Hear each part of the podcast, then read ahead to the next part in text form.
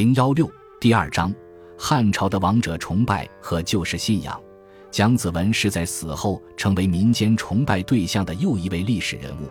他是汉末的末陵尉，在追逐强盗的战斗中受伤，并最终身亡。蒋子文生前是一位贪赃枉法、傲慢自大、性情蛮横之人。根据地方传说的记载，死后蒋子文的灵魂要求民众尊奉自己为当地的土地神。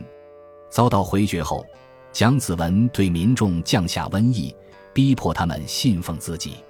在秣陵建都的吴国之主孙权同样被蒋子文威胁。当时有传言称，蒋子文造成的大火已经烧毁了孙权的多座宫殿。孙权在蒋子文的恐吓下，为其赐下中都侯的谥号，然后在郊区的中山为其修建了庙宇。该祠庙成了当时最有名的朝圣地之一。刘宋王朝的创立者宋武帝在实施其普进银祀的计划时，把蒋子文祠选作开刀对象，但宋武帝的继位者又恢复了对蒋子文的祭祀，并为他赐下了更多荣誉，包括在官祠中晋升蒋子文为中山王。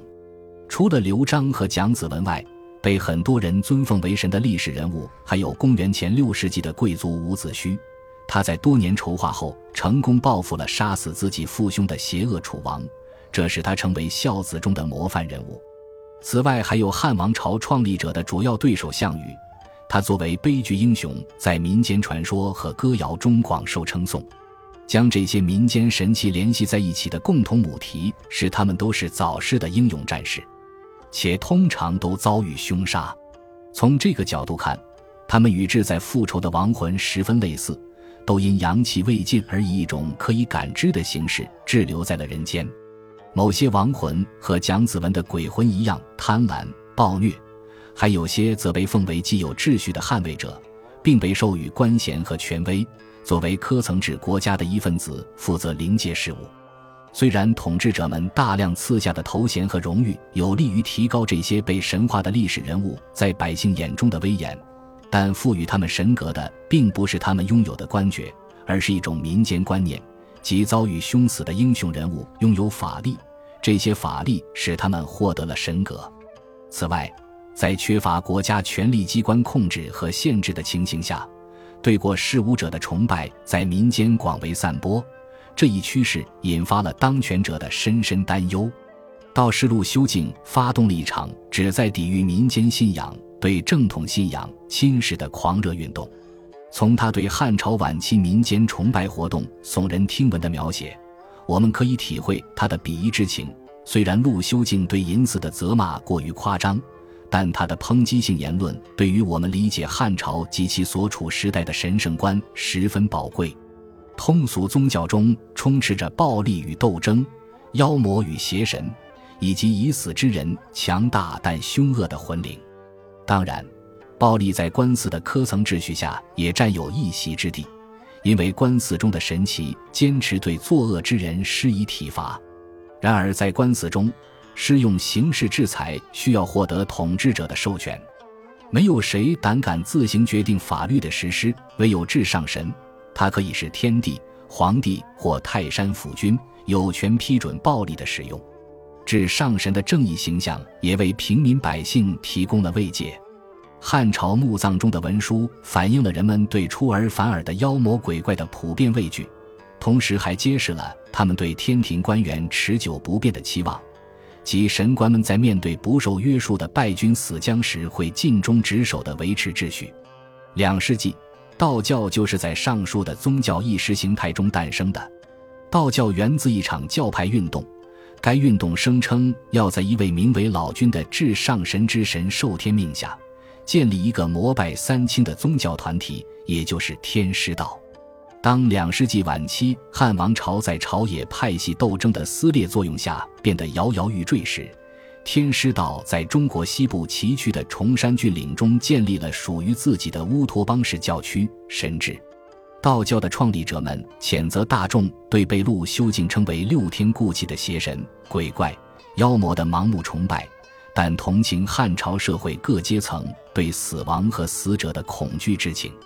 早期的道教运动还带有一种强烈且影响深远的负罪感，这一点在祭奠死者的文书中也有所体现。在太上老君信仰的建立过程中，天师道接受了塑造汉代社会生活和冥界观念的科层权威原则。然而，不同于汉朝各类地方性信仰各不相同的情况，天师道建立了正规化、系统化的神仙体系。天师道还致力于消除当时人们所信仰的无数邪魔外道。该教派的人员不许参与卜筮仪式。不许就禁忌日或禁忌活动查询历书，也不许在祭祀中使用血石。该教派还禁止使用任何医术治愈疾病。为确保其信众不受此类迷信的影响，天师道将神权和俗权都授予了世袭的神职人员，力图使本教隔绝于世俗生活之外。尽管天师道对当时的诸多宗教事件都进行了全盘否定。但他同时吸收了不少通俗信仰的元素到自己的教义、仪式、组织体系中。天师道并不否认王者之灵的存在，相反，他认为他们都应服从于天威。天师道将世俗宗教中无法无天的妖魔鬼怪变成了为天官之命是从的走卒，但并没有淡化他们那令人恐惧的方面。天师道杜绝祭拜死者。该禁令几乎适用于所有通俗宗教中的神奇。天师道的仪式章程，例如前述引文所属的陆修经的篇章，不只是本教的四典，还有各类信仰的高下等级。在这一方面，天师道很大程度上复制了儒家礼教经典文献中规定的正统概念。非神职人士只被允许祭灶和祭社，每隔四年还可祭拜一次自己的祖宗。虽然天师道拒绝容忍当时盛行的祭拜模式，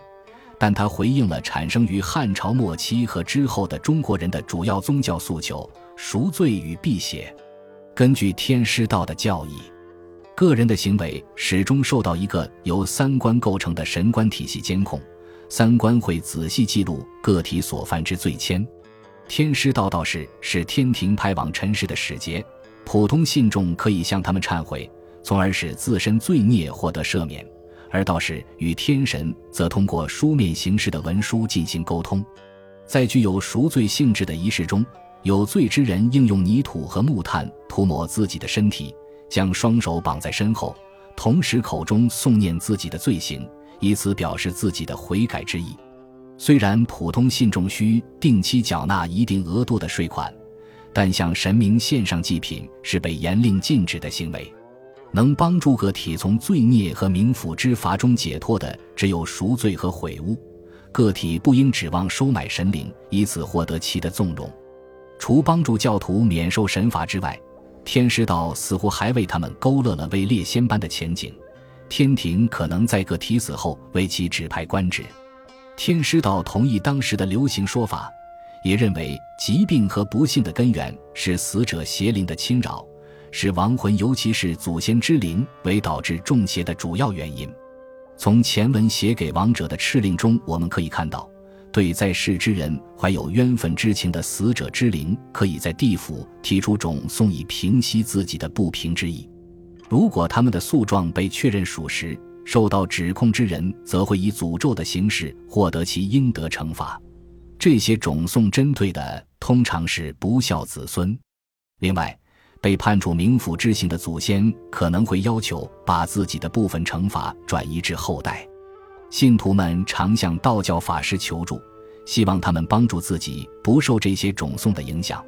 法师们配置了可以帮助自己与神灵交流的各种仪式用法器，他们会对苦难的根源进行调查，然后向神明寻求帮助以解除诅咒。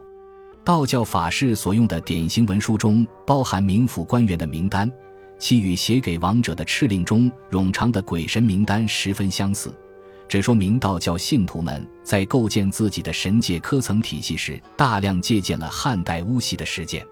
汉王朝在三世纪初彻底覆灭，紧随而来的是一个以政治分裂与社会动荡著称的漫长时期。在竞夺江山霸业的群雄之中，没有人能成功令帝国再度统一。也没有人能有效抵御北方边境草原游牧民族的侵略。在北部地区被入侵的胡人大肆蹂躏后，晋王朝于三百一十七年在位于长江下游的新都建康重新建立了朝廷。这一大分裂时期一直持续到六世纪末才结束。期间，汉人在南方建立了一个个文弱的王朝，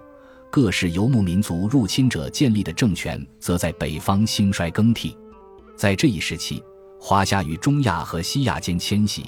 交流的通道开始打通，加速了佛教在中国全境的传播。第一位佛教布道者在一世纪末就抵达了中原。但佛教信仰与寺庙在很长一段时间内一直未能扎根中国的土壤。四世纪，佛教开始同时获得南北两朝氏族的支持，这时情况才发生转变。此处我们无法展开叙述佛教传入并在中国传播的复杂历史，但可以肯定的是，它对于中国人的主要吸引力在于其教义中的救世主义。原始佛教完全摒弃了现象世界。试图通过涅槃，也就是消灭自我，在由人类欲念引致的不可避免的苦难中实现超脱，而达到涅槃境界的途径唯有苦修和自律。但在中国，地位不断获得提升的大乘佛教承诺将普度世人，使其免受在险恶世间不断轮回之苦厄，且这种承诺针对的是芸芸众生，而不只是个别人。多数宗教集团将重心放在宗教职业者身上，认为只有他们才能获得救赎，而大乘佛教嘲弄了这种做法。大乘佛教主张，在无私心且具大智慧的菩萨，以及允诺前来度化虔诚信徒的不灭佛陀的介入下，救度最终是有可能实现的。大乘佛教教义的一大创新之处，在于构建了由慈悲德佛陀和菩萨组成的神灵体系。他们执掌着极乐世界，积极帮助寻求拯救的心诚之人。这些救世主包括无量佛，他是西方净土之佛；弥勒佛，他是最早拥有信仰者的菩萨，也是资源取之不尽的多律天的未来佛；文殊菩萨，他以智慧和辩才著称，以慈悲为怀，无所不在的观音菩萨，他会回应虔诚信徒心中的祈愿，在他们危难之时伸出援手。并将恩泽施于祷告者。本集播放完毕，感谢您的收听，喜欢请订阅加关注，主页有更多精彩内容。